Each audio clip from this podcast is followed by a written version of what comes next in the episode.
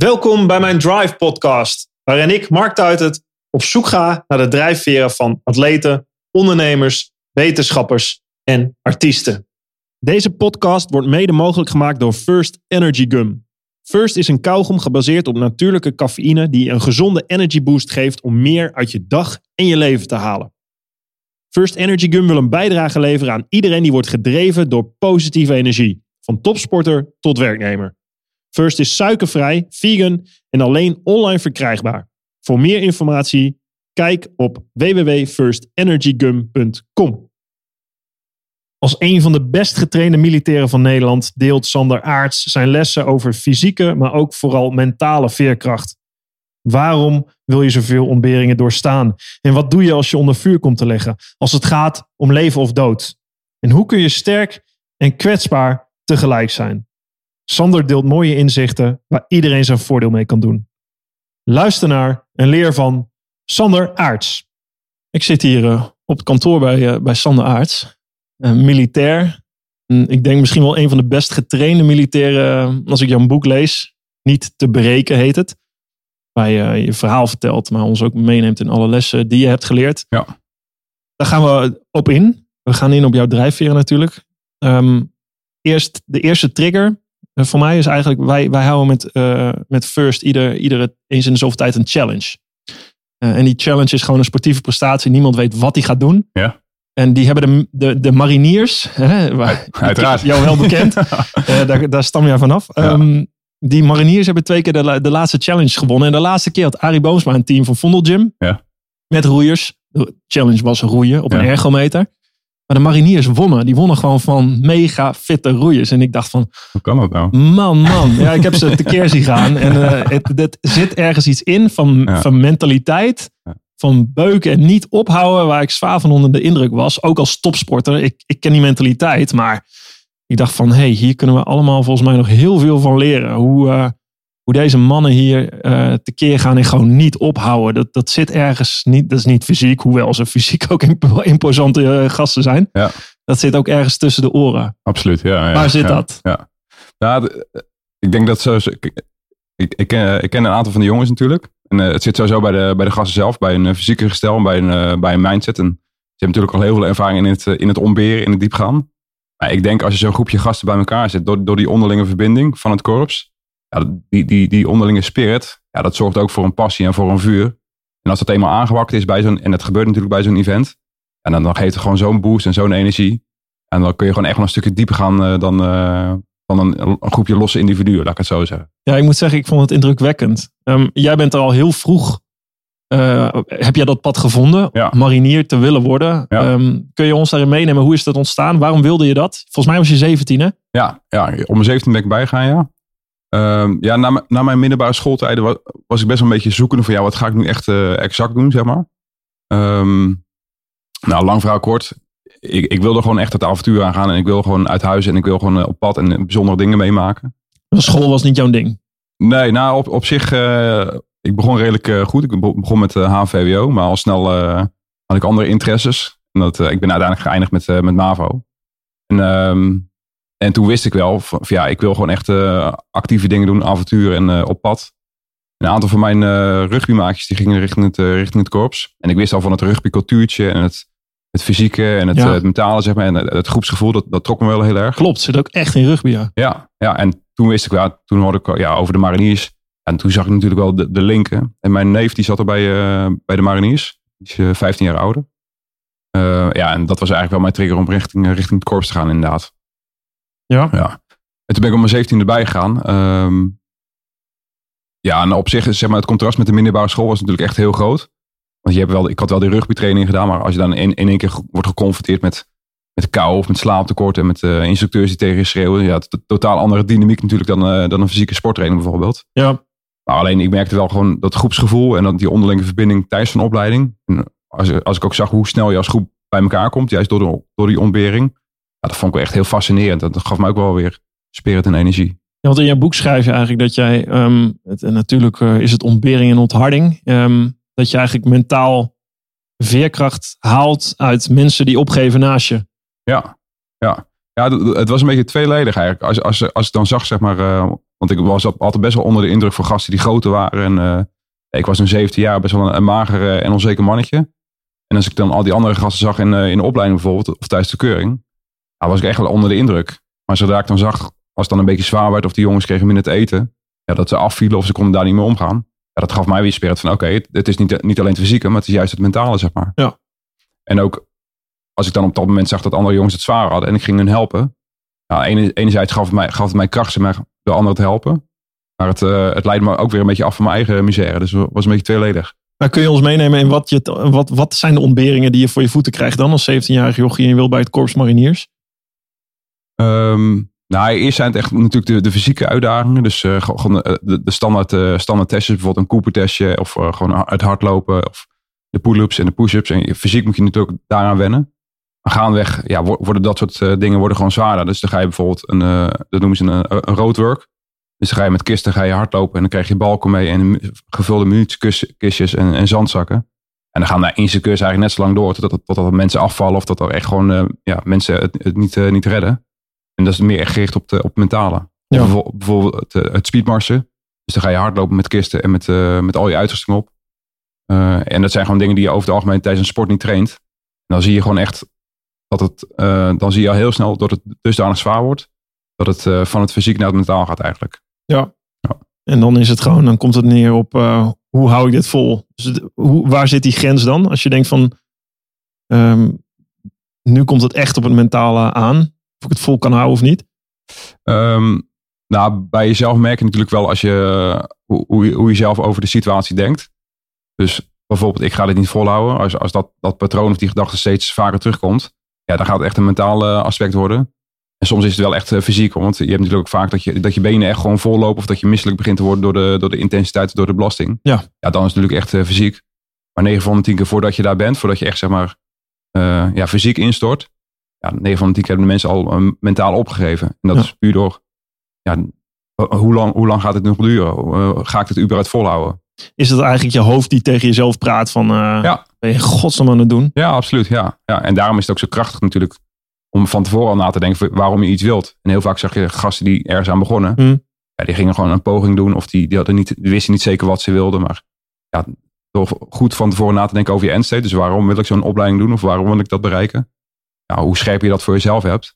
En dan ga je dat soort vragen, die gaan nog wel een keertje terugkomen als je het echt zwaar hebt. Maar dan heb je in ieder geval al beantwoord. Precies, als je, want als je het heel zwaar hebt en je moet er dan nog over gaan nadenken, dan ben je te laat. Ja, dan, dan, ben je zelf kwijt. Ja. En dan zie je vaak ook dat, dat die gasten dan opgeven inderdaad. Ja, herkenbaar. Maar wat was dat voor jou? Wat was jouw why? Um, ja, ik, ik denk toch wel dat groepsgevoel.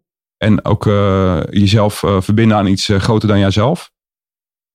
Um, ja, nee, ja, kijk, en achteraf natuurlijk ga je terugkijken naar al de dingen die ik heb gedaan. En was het voor mij ook wel echt een, een soort uh, zoektocht naar erkenning.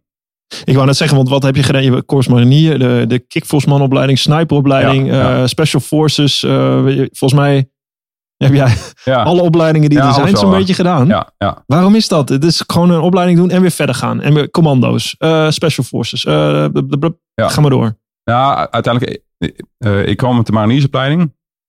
En dan, dan zie je ook gewoon een aantal patronen. Zeg maar. je, je, je leert een beetje de trucjes van het doorzetten, van het, eh, van het niet opgeven. Van het, je, je leert eigenlijk ontberen, dat komt op neer. Hoe dan? Vertel, wat zijn die trucjes? Nou, ook sowieso, sowieso die, eh, die, die, die endstate gewoon heel scherp, eh, voor, ja. scherp krijgen voor jezelf. Het visualiseren, zeg maar. Dus uh, oké, stel dat ik het straks heel zwaar krijg, hoe ga ik dan reageren? Nou, inmiddels wist ik van mezelf, als ik, als ik het zelf heel zwaar krijg, dan ga ik focus leggen op iemand anders. Dus dan ga ik het extern leggen. Dat gaf mij vaak weer kracht en inspiratie. Maar ook wel gewoon ja, voor jezelf even de, de balans opmaken. Of om even gas terug te nemen. Bijvoorbeeld bij een eh, bepaalde challenge of iets, of iets dergelijks. Ook gewoon het microdoelen stellen is ook een hele bekende natuurlijk. Als je het echt heel zwaar krijgt. Nou weet je wat. Ik, ik zet nog tien stappen. En als je tien stappen hebt gemaakt. Nou dan kun je de volgende tien stappen en zo. Ja, gewoon iedere keer die, die, die hele grote uitdaging opbreken. Mm Kleine, kleine doelstellingen eigenlijk. Ja, grappig. Dat probeer ik ook wel eens met trainingen te doen. Dus dan doet je lijf zoveel pijn. En dan denk je, oké, gewoon ik moet de volgende 100 meter overleven. En daarna nog een keer 100 meter. Niet te ver denken. Je, je, je, eigenlijk breng je je gedachten naar ergens naartoe. Ja. Een heel klein gebiedje. Ja. Um, waar, je, waar je maar aan het overleven bent. Ja, ja dat, dat, werkt, dat werkt superkrachtig. Maar ook bijvoorbeeld, uh, ik, ik, ik stopte altijd ontzettend veel tijd in mijn voorbereiding voor dat soort uitdagingen. Um, dus als ik bijvoorbeeld, bijvoorbeeld voor, voor mezelf had besloten om de, de commandoopleiding in te gaan. Dan ging ik heel goed nadenken, oké, wat betekent dat voor mij? En wat, wat voor, hoe zou het voelen als ik aan het einde van die opleiding die beret opzette? Ja. Ja, dat zou een fantastisch gevoel geven natuurlijk. En uh, uiteindelijk gaan uh, al die ontberingen, et cetera, et cetera. En als ik dan echt heel zwaar kreeg, dan ging ik als het ware een klein beetje uitzoomen. Oké, waar, waar doe ik het dan maar voor? Oh ja, om over drie maanden die beret op te zetten. Mm -hmm. En wat voor gevoel, gevoel geeft met dat dan? Nou, een superkrachtig en goed gevoel. Ja, eigenlijk okay. is dit, dit is een beetje de. We hebben nou over macro en micro. Je hebt aan de ja. ene kant de grote droom. Hè, die ja. had ik ook Olympisch goud winnen. Ja. Uh, die moet je in je achterhoofd houden om soms naar terug te grijpen. Ja.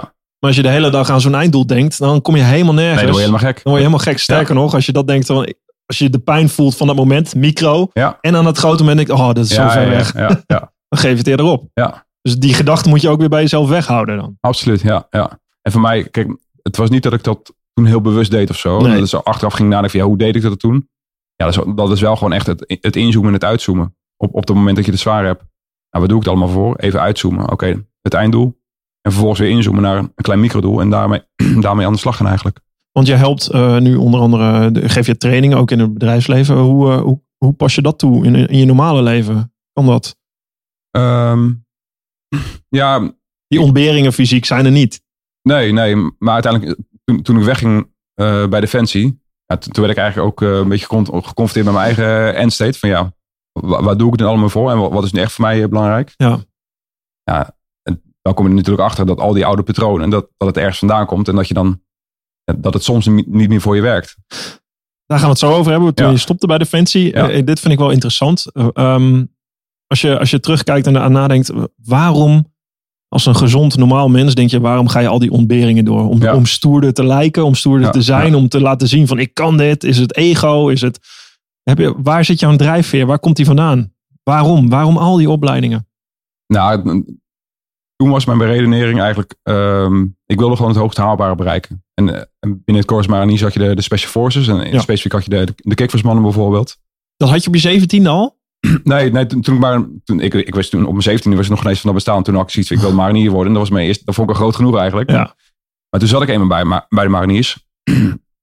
en toen merkte ik al snel van, eh, qua autonomie binnen zo'n team en ehm, qua, qua hiërarchie was dat heel zwaar natuurlijk. En ik werd ook gecon- geconfronteerd met een aantal leidinggevenden ja, die anders in het leven stonden, die anders keken tegen leiderschap dan, dan ik deed. En ja, ik, ik had zoiets van, eh, dat, dat, dat, dat werkte niet voor mij op de een of andere manier Want die, ja, extreem uh, uh, directief. Uh, alleen, maar, uh, alleen maar hard. Nooit echt op de, op de menskant. En ja, ik had daar een ander, ander beeld bij. Omdat ik, zeg, omdat ik zag binnen de geweergroep, binnen het team.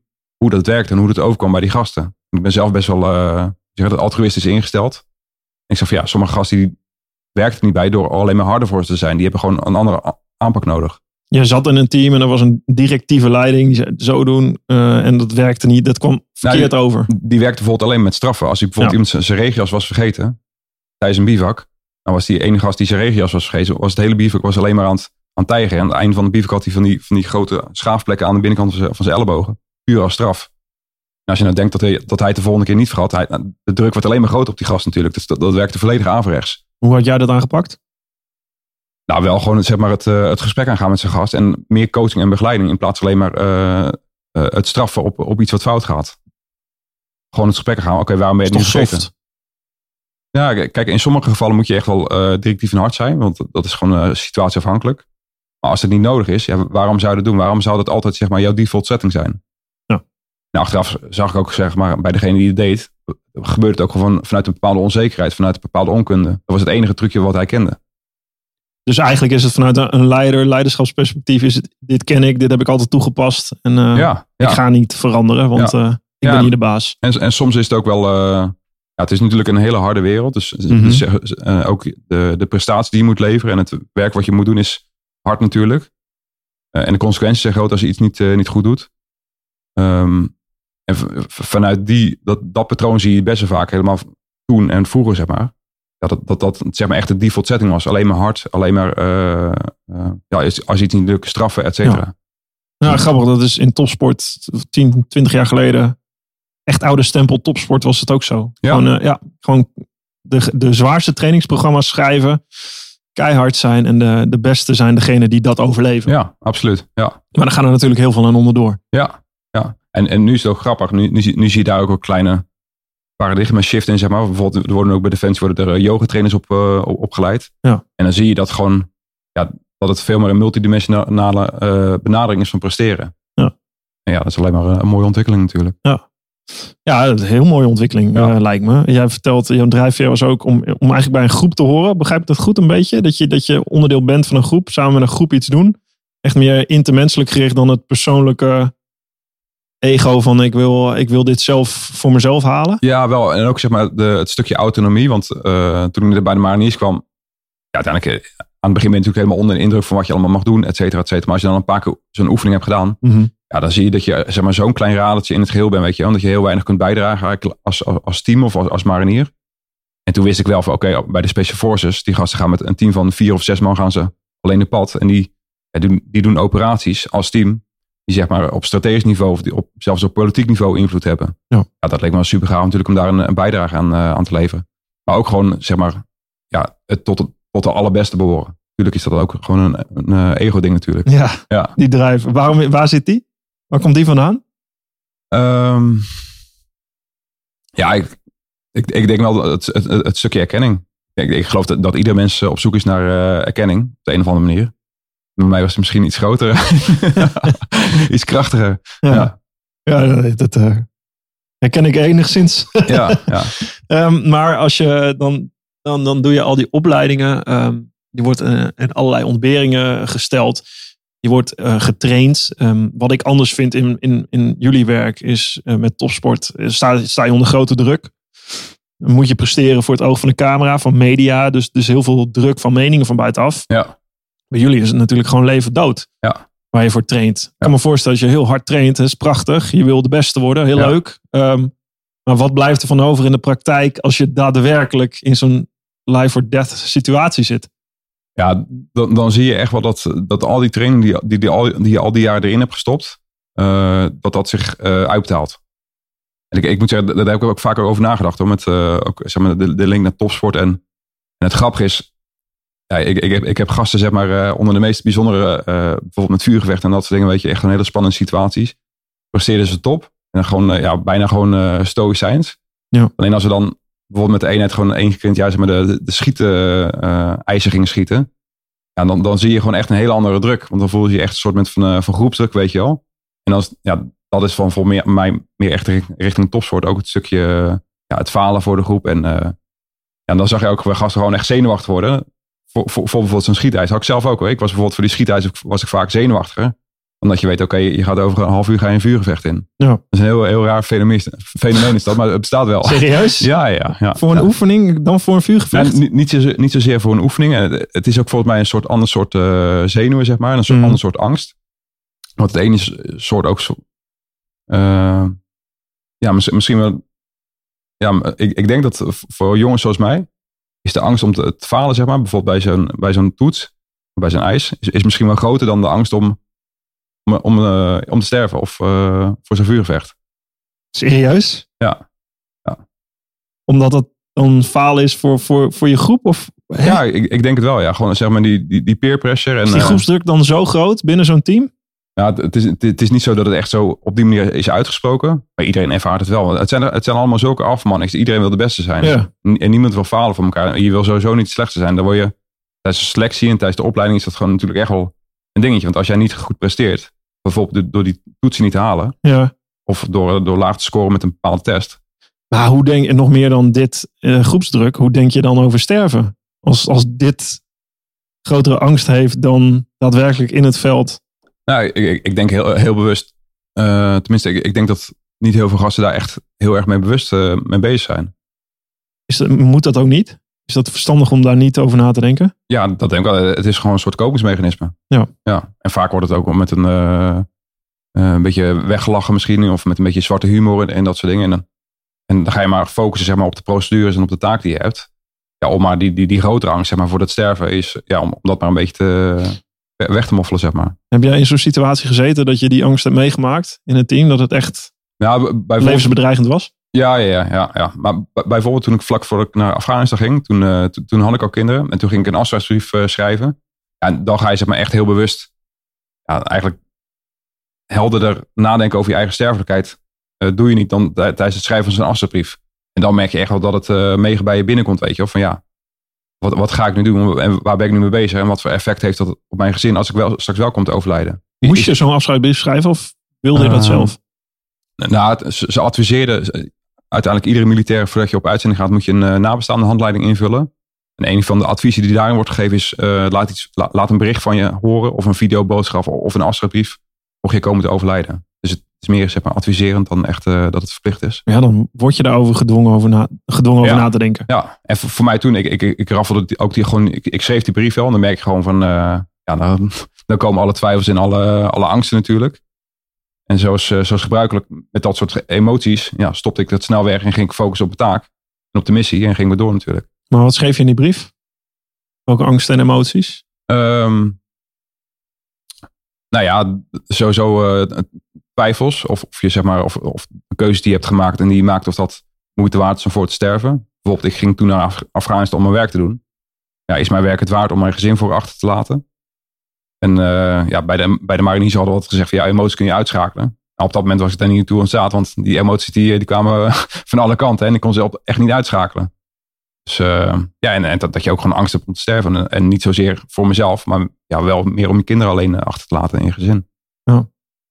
En dat zijn, dat, zijn, dat zijn reële angsten die, die iedere militair ervaart. Die iedereen misschien wel ervaart. Alleen Ja, niet heel dat vaak, heel vaak uitgesproken worden. Nee, ja, ik ken het uit topsport. Topsport is natuurlijk ook een cultuur van alfa mannetjes en, Ja. eh, en ook vrouwtjes trouwens. Ja, Niemand deelt zijn angst. Eh, iedereen Nee, is stoerder. En, eh. Maar iedereen weet dat iedereen het voelt. Kijk maar een uur voor een wedstrijd en je ziet de koppies en dan weet je hoe laat het is. ja, ja. En het, je kan in gedachten maar zoveel emoties wegstoppen. Dat, Nee, dat gaat niet. dat gaat gewoon niet. Nee. Nee. En pas later, misschien komen we er straks nog op. Ja, als, je dan, als je dan leert, zeg maar, door het leven, door, Mhm. eh, door je juist wel open te stellen. En dat Ja. soort dingen gewoon te accepteren van jezelf. En dat te delen met anderen. Dan, dan ga je pas je echte kracht vinden. Gaan we zeker opkomen. Ik Ja. wil eerst nog even dit verhaal afmaken over die life or death situation. Ja, ja. Nou, bijvoorbeeld, eh, nou, uiteindelijk, we, we gingen naar Af- Afghanistan en de eerste paar vuurgevechten. eh, dat, dat, dat werd redelijk opgebouwd, zeg maar. Daar kozen ook bewust qua operaties voor. Van oké, we weten dat we straks naar dat gebied gaan. En daar zit Taliban. En als we daar een beetje gaan prikken, dan weet je dat je in een vu- vuurgevecht komt. Maar als we afstand houden, dan is het nog redelijk safe, weet je. En zo kun je als het ware daar een beetje aan, aan wennen, als het ware. Ja. Maar later hebben we ook operaties gedraaid waarvan, je, waarvan we wisten, oké, we gaan in dat gebied, maar we gaan echt dwars door het Taliban-gebied heen. En dat was midden in de nacht, na een, na een rivieroversteek. Ja, we wisten gewoon dat we in een hinderlaag zouden lopen. 95% kans dat het zou gebeuren. Dat gebeurde ook. Dus vlak voor die operatie, ja, dan ga je er echt wel over nadenken, oké, we gaan straks met, eh, met 14 of 15 voertuigen gaan we een rivier oversteken, midden in de nacht. We weten dat de Taliban ons ziet en we weten dat ze gewoon klaar zijn en dat ze ons opvangen. En we weten eigenlijk wel dat we in een hinderlaag gaan, eh, gaan rijden. Ja, als je dan zeg maar het laatste belletje pleegt naar huis en eh, ja, dat, dat, dan ga je er wel over nadenken natuurlijk. Maar zoals gebruikelijk, ja, dan doe je dat, dat, dat belletje en dan, dan, hou je, dan ga je een beetje over koekjes en kalfjes praten. Ja. Want je mag ook niks over de operatie vertellen. En dan ga je weer snel eh, door met uh, munitie vullen en eh, je gereed maken voor de operatie. En heb je daar weer focus op. En die angsten en die, die emoties, die, eh, die stop je weg. En dan rij je daar, door, ik. ja, en dan rij je daar door die, door die vallei. Ja, Wat gebeurde er daar? ja dat is echt wel... ehm, zodra wij zeg maar de poorten rijden, we gingen, we gingen weg vanaf Koud. Dat was zeg maar onze uitvalsbasis. Jij rijdt al ja, midden in de nacht weg met 14, 15 voertuigen. En wij, wij luisterden de Taliban ook af. En dan Ja. hoor je gelijk over, oké, we, zien, we zien dat ze vertrekken uit het kamp. Ja. We gaan ze aanvallen. En Ja. zeg maar, dat hoorden we de hele tijd al. Dus, nou, ongeveer een uur rijden of anderhalf. En toen kwamen we bij die, eh, bij die rivier oversteken. En dat was al een penibel punt, want we wisten niet of die rivier te diep was. We wisten niet of, of onze voertuigen de rivieroevers eh, kapot zouden rijden. Dus ja, je kan best natuurlijk de rivier inrijden. Voor hetzelfde kom je niet terug of je komt er niet uit. En dan ben je natuurlijk eh, sitting duck, zoals ze dat noemen. Dan word je vanaf alle kanten word je, eh, beschoten.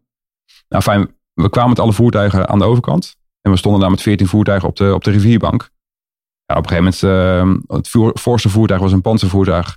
En die raakte in contact, dus die werden beschoten. Nou, vanaf dat moment ja, werden van, eigenlijk gewoon vanaf 360 graden werden gewoon echt eh, bevuurd. Dus vanaf de kant vanaf waar we kwamen en waar we naartoe moesten.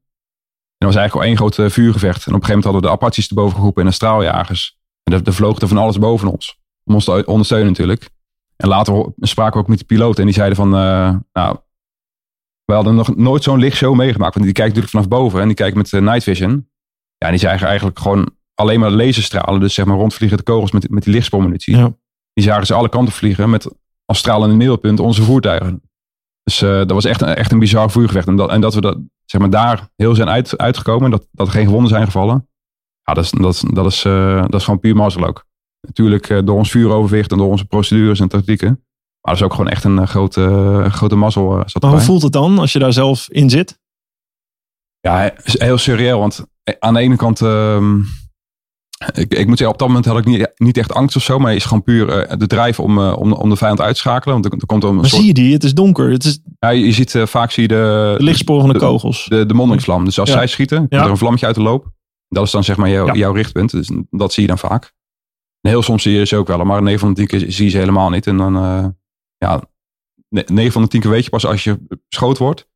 Je- Als er een kogel vlak bij je langs vliegt. En Dan gaat hij door de geluidsbarrière. En dat geeft een hele, hele kenmerkende tik. Een soort zweepslag. Hm. Als je die hoort, dan denk je, moet je, dan moet je op je QV zijn. Maar op dat moment ja, neemt een soort, eh, tenminste bij mij en ook bij die andere gasten, een soort eh, jachtinstinct neemt het over. Dan wil je gewoon die gasten uitschakelen en die weer gewoon, ja, je wilt gewoon, eh, gewoon knallen eigenlijk. En, en levend uit die situatie komen. Ik kan me ook voorstellen dat er iets ontstaat van, ja, hier, hè, hè? Ja, Hier hebben we voor getraind. ja verdorie. absoluut. Ja, ja, ja, ja, ja. Absoluut. En je ziet ook dat, dat je daar steeds toleranter in wordt. Dat je het wil opzoeken. Ja, en het, het, is ook, het is ook gewoon verslaafd. En die adrenaline. Dus Ja, ik kan me heel goed En- en voorstellen. je, je leeft zo op de, op de grens van leven en dood. Ja. meer levend dan dat ga je niet voelen eigenlijk. Ja. En dat, is- dat, is, dat is heel bizar. En dat klinkt misschien heel raar, maar Nee, helemaal niet. dat, dat, dat is wel zo. Ja. Ik, ik had het als ik aan de start stond, voor mijn gevoel was dat op Olympische Spelen voor mijn gevoel leven of dood. Terwijl dat natuurlijk Ja. lang niet zo is. ja, maar zo, zo- zo voelt het. En, en, Zo voelt het wel, ja. Ja. Het is heel, je wordt in je diepste Ja. zijn, word je, ja. je meest dierlijke instinct wordt aangespoord ergens. Je meest krachtige overlevingsdrang. ja, ja. En het- is al grappig. Daar zat ik later ook over na te denken. Van de mensen vragen van ja, hoe doe je het dan met besluitvaardigheid en dat soort dingen. Maar al die externe ruis en al, al die andere dingen, Ja. dat, dat valt allemaal weg. Ja, dat wordt heel je, helder. ja, er is een soort van overlevingsdrang of leidensdruk, zeg maar, waardoor die focus en die, die besluitvaardigheid, dat is gewoon super helder op de een of andere manier. Ja. Ik heb nog, ook nog nooit zo helder ge- gevoeld als tijdens dat soort situaties. Ja. Ja, heel herkenbaar. Ja. ook. Ja, in de wedstrijd ook. Ja, absoluut. Ja. Je weet, dat noemen ze flow dan. Ja. Eh, Ja. Dat alle, alle, alle training samenkomt. eh, de mega grote druk van zo'n moment samenkomt. ehm, en dan moet jij handelen. En dan, als dat, als dat vloeiend gaat, zonder dat je er eigenlijk zelf bij na hoeft te denken. Dat Ja. is natuurlijk de training. Ja. Eh, dat is zo krachtig. Dan Ja. denk je dan echt, denk je dan inderdaad, nou, ik kan de hele wereld aan. Kom maar op. Ja, dat is een super kick, toch? Ja, maar dat is- dat, is ook, dat is ook, dat is ook ja, dat we met topsport ook hebben gemerkt, dat het gewoon echt verslavend is. Gewoon dat gevoel. Ja. En ja, uiteindelijk is, is dat voor mij ook wel, zeg maar, gaan we even voorspoelen, voor doorspoelen, Mhm. zeg maar, het, het, eh, wel, wel de keuze gemaakt om weg te gaan bij Defensie. Waarom? Ehm, ja, daar zit ook een heel verhaal aan vast, eh, uiteraard. In, eh, in 2011, 12 en 13 ben ik eh, drie keer naar Somalië geweest op, op missie. En toen had ik al, had ik al kinderen. En toen ik in 2012 12 voor de ja, tweede keer in Somalië was, toen, toen ging het al wat slechter met, met mijn zoontje, met, met Tom. Autisme had hij toch? Ja. Heeft hij? Hij heeft, hij heeft Ja. autisme en toen tijdens die missie, ja, er liep toen al onderzoek voordat ik wegging. Toen tijdens die missie hoorde ik dat de diagnose werd gesteld Mhm. en dat hij ook medicijnen kreeg. Dus terwijl ik daar zeg maar eh, op missie was, ja, binnen mijn team was er ook van alles aan de hand. Ja, en thuis was er al van alles aan de hand. En dat was voor, voor het eerst dat ik echt gewoon uh, ja, knijterhard geconfronteerd met mijn, met mijn eigen drijfveren en patronen en eh, ambities, zeg maar. En ja, ik, ik voelde toen zo sterk de drang, zeg maar, om naar huis te komen, om voor, voor mijn gezin te zorgen. Maar dat kon toen niet, omdat ik ook de verantwoording had als, als teamleider. Ehm, ja, en, en dat was ook eigenlijk voor het eerst dat ik ook uh, geconfronteerd met een gebrek aan motivatie tijdens een missie. En uh, van ja, waar, waarom doe ik het nou eigenlijk? Mhm. eigenlijk? Ik kon het altijd goed voor mezelf relativeren en goed wegzetten. Maar op dat moment had ik er echt, echt moeite mee. En toen in 2014 werd ik geplaatst als opvolgend pelotonscommandant bij de antiterreureenheid. Um, en toen ook eigenlijk, nou, toen ook, Mocht je naar Nederland? Ja, toen mocht ik naar Nederland inderdaad. Dat is natuurlijk een, een nationale eenheid. Die, die, zijn hier in Nederland voor... Uh, Lekker bij je gezin? Ja, precies. Alleen toen kwamen net uh, binnen Europa al die aanslagen. Dus uh, Parijs en, en Brussel. En, uh, en voor ons als eenheid moesten wij gelijk weer volledig reorganiseren eigenlijk. En ik, ik zat toen in zo'n management development traject voor accelererende medewerkers. Mhm. Mm -hmm. En ik was er als een van de jongsten op die functie gezet. Als OPC, op Front Pelotonscommandant. Dus ik voelde voor mezelf al die druk. En mijn collega's die vonden daar wat van. Dat, tenminste, dat, dat merkte ik zelf op. Ja, dat, dat ik zeg, zeg maar, zo jong ook die functie, functie kreeg. Dus ik voelde zeg maar extern. En voor mezelf ook gewoon die druk. Die legde ik mezelf ook op natuurlijk. Om die functie goed te doen.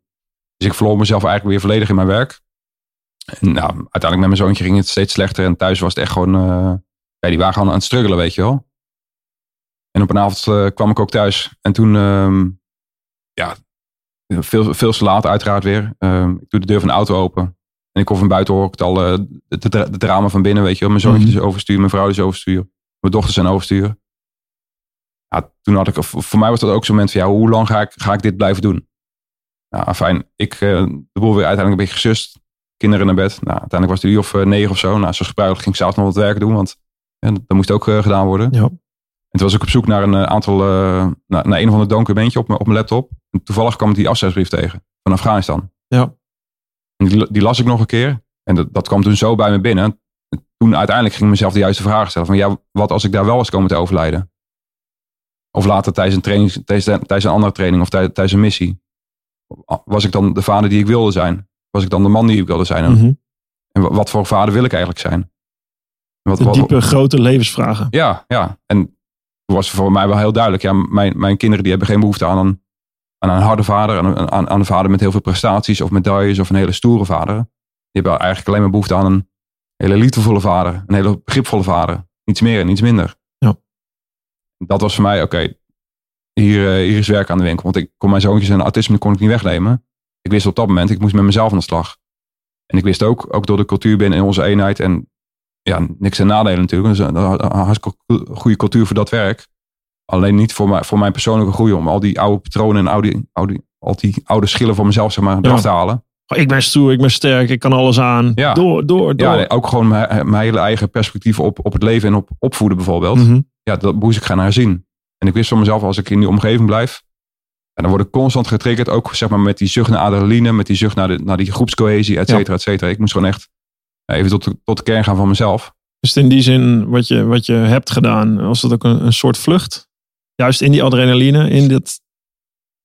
Ja, wel. Ja, ja want aan de ene kant, kijk, achteraf, eh, dat is natuurlijk allemaal achteraf uh, geloof, maar je denkt natuurlijk dat je heel goed bezig bent met alle, allerlei prestaties en uh, Ja. et cetera. Maar het is inderdaad ook gewoon een soort vlucht van, ja, misschien wel die emotionele laag. Want als je thuis komt, word je geconfronteerd met dingen die emotioneel ongemakkelijk zijn.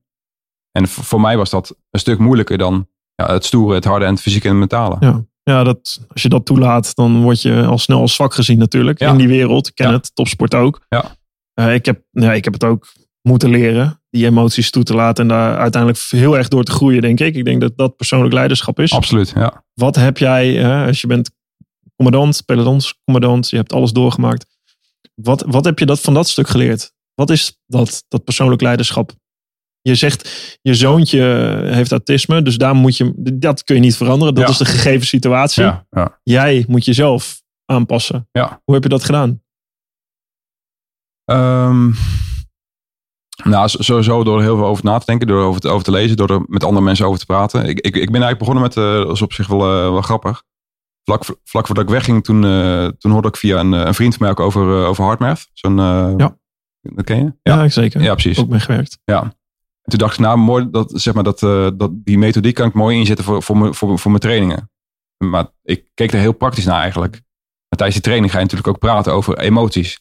En toen merkte ik aan mezelf van, holy shit, hé, alleen het, het feit dat ik over, eh, dat we hier over emoties praten, dat vind ik al super eng, weet je wel. Dat vind ik al heel raar en ongemakkelijk. En ik, eh, sommige dingen kon ik ook voor mezelf helemaal niet goed uitleggen. En het heel lastig om onder, onder, onder woorden te brengen eigenlijk. En toen dacht ik van, ja, dat is voor mij dus de weg zeg maar, het, het praten hierover, dat, dat gaat voor mij zorgen voor, voor meer ruimte erin. Mhm. Het is alleen al, ja, als je mij, aan mij vraagt, hoe, hoe heb ik dat gedaan? Door er veel over te praten en over na te denken. Maar met wie dan? Met Ehm, coaches? nou, ik, ik heb bijvoorbeeld ook een, eh, ja, ook, eh, ik heb ook een, een, een therapie gedaan. Dat is een Ja. beetje tweeledig eigenlijk. Eh, toen ik wegging, toen merkte ik gewoon ja, dat ik nog steeds zoekende was natuurlijk. Dat is niet heel onlogisch, want je hebt 21 jaar zo gewerkt en Je geleefd. een heel duidelijk doel, hele duidelijke Ja. leefwijze, hele duidelijk. Ja, Ja. Wat betreft dat sluit precies aan op topsport. Ja, Daarna komt een zwart gat. Ja, ja en ook zeg maar, al die, al die patronen zeg maar, die, die zo krachtig bij je zijn, die Mhm. jou zover hebben gebracht in, in, in die wereld, en die uitstekend werken in die wereld, die, die, die, die, die, liepen, die, die werkt nu eigenlijk een beetje tegen me. Snap je wat ik bedoel? Ja, ik snap heel goed dat je Ja. Dus ehm, ja, voor, ook, ook gewoon mediteren en yoga en, en dat soort dingen. Puur alles maar voor, voor mezelf maar, zeg maar, het ongemak op te zoeken. Mhm. ja, wist, ik, voor- wist ik gewoon, oké, daar ligt mijn groei eigenlijk. Door juist die verstilling op te zoeken. Door gewoon een keer niet in de actiemodus te gaan. Door wel eh, te praten over dingen die je eng vindt. Over, over schaamte, over emoties, over, eh, over angst, over onzekerheden. Kun je een tipje van de sluier oplichten? Over? Die emoties of die angsten. Wat, wat waren specifieke dingen die, je, die jij nooit uitsprak? Maar waar, waardoor je merkte dat als je die uitsprak. Dat je je daar vrijer door voelde. Of dat je... Ehm, even kijken hoor. Ja, als- ik, ik ik denk dat een hele algemene angst, die ik bij mezelf herkende, zeg maar. En volgens mij is dat een hele menselijke angst, is zeg maar het, de, de angst om niet goed genoeg te zijn. Volgens mij is dat ons meest eh, fundamentele angst. Zeg maar, en uiteindelijk zeg maar dat gevoel, dat is ook gewoon echt een, een drijfveer geweest. Ja. Een hele krachtige drijfveer natuurlijk. En ehm, ja, ik, is een hele sterke drijfveer. ja, ja. En ik, eh, Hoe kom je erachter dat dat, dat, dat, dat die emotie is? Want dit is best wel... eh, nou, ik, ik heb bijvoorbeeld een boek van, van Jan Geurts gelezen. Ken je Jan Geurts? Hij is, een- hij is een beetje een soort eh boeddhistisch, een, een Nederlandse, Nederlandse auteur is het ook. mhm, Eh, hij heeft eh, verschillende boeken geschre- geschreven. Verslaafd aan de liefde, Verslaafd aan denken. mhm. En hij zegt van ieder, ieder mens eigenlijk begint met een, een, een negatief zelfgeloof. Met een negatief zelfbeeld eigenlijk. En gaandeweg, ja, dat is zeg maar je, je basishouding. En gaandeweg ga je zeg maar eh, overtuiging en patronen eh, ontwikkelen om, om, om dat tegen te gaan. En dan ging ik erover nadenken van ja, heel eerlijk. Het, het, het, resoneerde gelijk eigenlijk met wat hij zei. En toen ging ik bij mezelf reflecteren. Ja, dat, dat klopt. Dat klopt. Ik, in de kern ben ik er misschien ook wel zeg maar, eh, onzeker over, over mezelf, over, over wie ik ben en eh, hoe ik mezelf waardeer. Ja. En al die patronen, dat is eigenlijk een soort van eh, ja, manier voor mij geweest. Een hele, hele goede kopingsmechanisme om, om, om daarmee om te gaan. Ja, het is grappig. Ja, ik, ik stel me die vraag zelf ook wel eens. Waar, waar zit het nou in de kern vandaan? Ik ken heel veel mensen die zo'n drang hebben om zichzelf te bewijzen. Ik, ik zelf ook. Ehm jouw vraagt, ja, inderdaad, waarom? Hè? Soms, eh, als Ja. je in de- maar aan de andere kant, het is mega sterk. Als je dat niet hebt, dan, dan ga je geen onderneming bouwen. Dan ga je niet topsporter worden. Dan ga je niet al die ontberingen doorstaan die je hebt moeten doorstaan in al die trainingen en missies. Dus het is aan de ene kant brengt het je heel ver. Dat is precies. En het is super sterk. Ja. Aan de andere kant zit er misschien een laag achter die in het normale leven. eh, Ja, Jan Geurts die legt het ook zo uit. Hm. Als je zeg maar, door het geboortekanaal komt, Ja. nou, dan krijg je eigenlijk gelijk eh, onvoorwaardelijke liefde van je, van je ouders, van je Ja. moeder. Maar uiteindelijk als jij daarna zeg maar, je flesje niet leeg drinkt, of een keer eh, je pampers eh, voor de zoveelste keer, eh, uiteindelijk moet je dan iets gaan doen zeg maar, om die liefde te krijgen. Zeg maar. dus, en uiteindelijk, dat wordt steeds groter natuurlijk. Als, als je naar, de- naar de basisschool gaat of naar en de dingen die je moet gaan doen Mhm. om zeg maar, een bepaalde waardering of, of liefde te krijgen, ja, dat, dat wordt steeds groter. Was dat het bij jou dan ergens in je jeugd ook? Ja, kijk, als, toen ik daarover na ging denken, mijn, mijn vader is best wel een. ehm, ik heb een hele fijne jeugd gehad, en hele fijne ouders. Maar mijn vader is best wel een, een zwijgzame man, laat ik het zo zeggen. Dus dat was altijd best wel weinig interactie. En als je erover gaat nadenken, ja, eh, richting mijn jeugd, ook later richting mijn eh, patronen, ja, denk ik dat, dat, dat, dat, dat daar wel ergens een kern in zit. Dat het wel gewoon zeg, zeg maar een soort uh, zoektocht naar je erkenning is. vader ook is. Hey, hier ben Ja. ik. Kijk eens. Ik ben er ook. Bam, ik ben er ook. Ja. Maar zie je me niet? Nou, dan zal ik eens even laten zien wat ik Ja. kan. Ja. Ja. Ja. Maar of niet? Nee, nou, ik denk, dat- ik herken dit, ehm, dit niet specifiek zo hoor, niet met mijn vader en moeder, maar ik, ja, tuurlijk heeft iedereen eens. Ik ken heel veel verhalen van heel veel ook hele goede vrienden van mij, waar, dat, waar heel veel dingen in de jeugd al spelen en terugkomen inderdaad. Of Ja. geen liefde van de moeder, Ja. waardoor je overcompenseert, of, of, geen, of hechting, of er zit zoveel in gedrag, wat, Ja, wat zo ingebakken is deels, maar ook ehm, geconditioneerd door wat je allemaal meemaakt. In je. Dat vind ik zo fascinerend ook. Ik heb zelf kinderen, twee, jij hebt, je hebt drie kinderen, vertel je. Eh, wat, ja, ik vind het, en je, je, je, gaat als, je gaat een ontwikkeling door zelf als mens. eh, keihard geworden, veel bereikt, mooi, stoer. En daarna zie je dat, dat, dat je een ander leven in moet en misschien Ja. ook wel wil. Ja. Hè, je kinderen zijn wat dat betreft een hele mooie spiegel voor je eigen ziel. absoluut.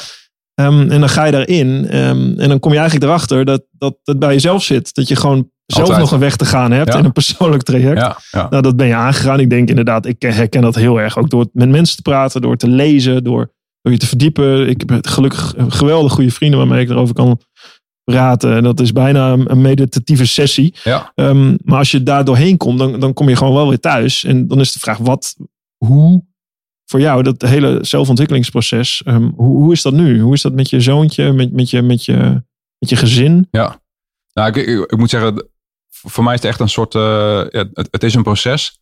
Wat, wat ja, zul je zelf ook weten, wat, wat gewoon ja, doorgaat. Ja. Het, is niet, het is geen eindig proces of zo. Dus eh, ik nee, ik heb, sorry dat ik je onderbreek hoor, maar ik Ja? heb voor mezelf, ik, ik kan me voor mezelf, heb ik ontdekt dat ik het beter kan uitleggen. Ook naar mijn vrouw toe bijvoorbeeld. Ja, ik ben zo, ik heb mijn makkers. ja, ja, Dat zijn ze, je kent ze inmiddels. ja, ja. Weet je, ik, vertel, ik vertel je niks nieuws. Ja. Maar ehm, ja, dit is zo. Ja. Dit is niet iets wat ik. Ja, ik, ik probeer er ook mee te leven. Op Ja. zo goed. En het brengt me ook heel ver. Ja. Dat zijn ook hele mooie dingen. Ja. Eh, maar ja, het heeft ook. En helpt me daarbij. Weet je, ik heb er ook hulp bij nodig. Ja. Eh, ik, ik heb mensen om me heen nodig die me daarbij helpen. Die Ja, juist de dingen van mij kennen. En ook de leuke en mooie dingen. Ga daarin mee. Maar ook de, Absoluut. de andere dingen. Ja. eh, waar je een beetje moet denken van ja, ja, dat, oh ja, dat is Mark. Ja. Misschien moet je dat even niet doen, vriend. Of wel? Ja, ja mooi. Dat herkenbaar dus ook. Ja, absoluut, absoluut. En eh, ik merk aan mezelf, zeg maar, als je daar dan mee bezig bent. En, ja, het, het is gewoon super mooi. Want hoe meer ik mezelf leer kennen, zeg maar, hoe eerlijker daar, ik daarover ben richting Ja. mezelf, maar ook richting anderen. Andere mensen gaan zich ook gewoon openstellen. En dan ja, op die manier, ja, als je mij vraagt voor jou, eh, hoe werkt het voor jou? Nou, door mezelf open te stellen, gaan andere mensen zich ook openstellen. En je leert gewoon van elkaar. En je leert gewoon allemaal, oké, iedereen heeft gewoon zijn eigen verhaal. Iedereen heeft gewoon zijn eigen shit, weet je wel. Dat, dat brengt je heel veel, heel veel mooie dingen inderdaad.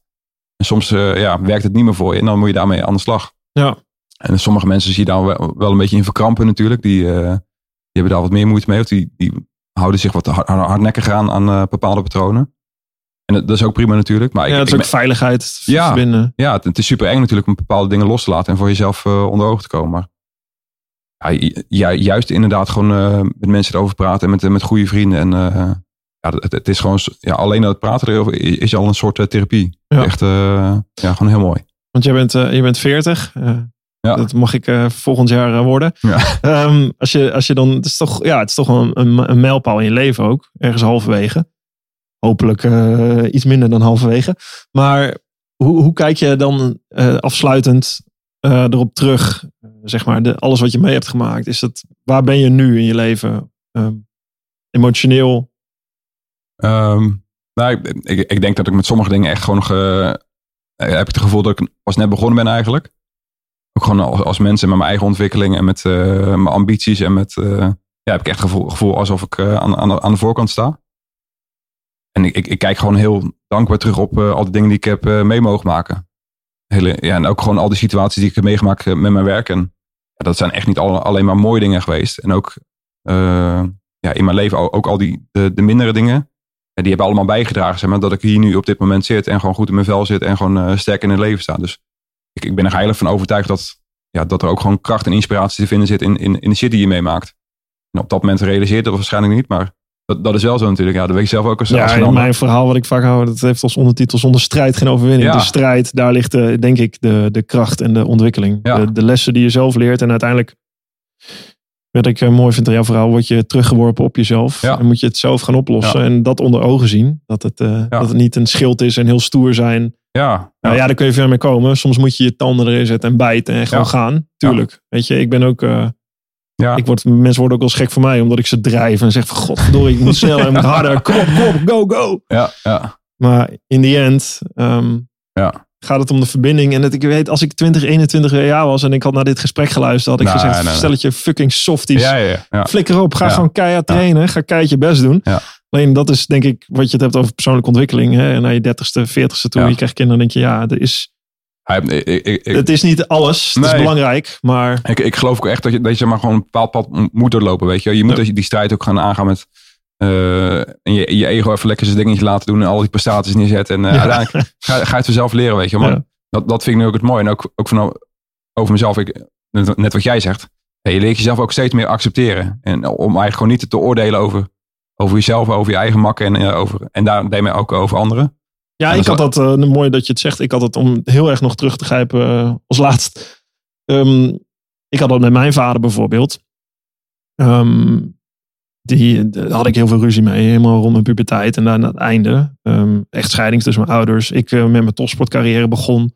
Ik was heel kwaad op hem, eh, als schuld van de scheiding. Ik dacht, achteraf ben ik er veel meer nuchter naar gaan kijken. Door te denken van, als ik 80 ben, 85, meer... Ja. Ehm, met, met, dat, met dat perspectief kijken. Ja. Van hè, the end in mind. Zoals je zegt, het einde en dan terugkijkend. Ja. Van ehm, ja, als, heb ik dat dan al beter gedaan dan? Ik moet het allemaal nog maar bewijzen Ja. joh. Ik ben een broekie van eh, Ja, ja. 25 toen. Ja, joh, eh, en ik kan wel oordelen over alles en nog wat. Maar ehm, wie zegt dat ik niet dezelfde fouten maak? Of misschien ergere fouten maak? Of, eh, of het allemaal zo goed doe? Ja, Eh, ja. Geef hem maar een kans. We doen allemaal ons best, toch? We doen allemaal, ja, en ik denk, ja, nou, ik denk in de kern, eh, ik, ik, ik zag ook een paar eh Stoïcijnse filosofie quotes in jouw boek. Daar voel ik me heel erg weer tot aangesproken ook. Ja. Ik denk dat we in de kern eh, de intuïtie, je, je, je, intuïtie volgen, je gut feeling volgen, Ja. daar helemaal, en dat durven, wat heel eng is. En Absoluut, ik denk ja. dat je juist als je die persoonlijke kant toelaat, eh, dat stukje en die wilskracht, dat beide kanten, dat die je intuïtie heel erg sterken. Absoluut, ja. Dus dat die beide eh, heel goed zijn. Als je die beide kan eh, leren in je leven, Ja, ja. dan krijg je daar een heel sterk gevoel voor terug. En dat, daar kun je, dat is denk ik in het diepste van je zijn. Is dat de kern waarop je kan bouwen om beslissingen op te maken. Eh, ja dat is mij een beetje Ja, ja, ja. halverwege, of iets minder dan halverwege om mijn veertigste. ja. Klein beetje mijn conclusie, denk ik. Dus eh, Mooi.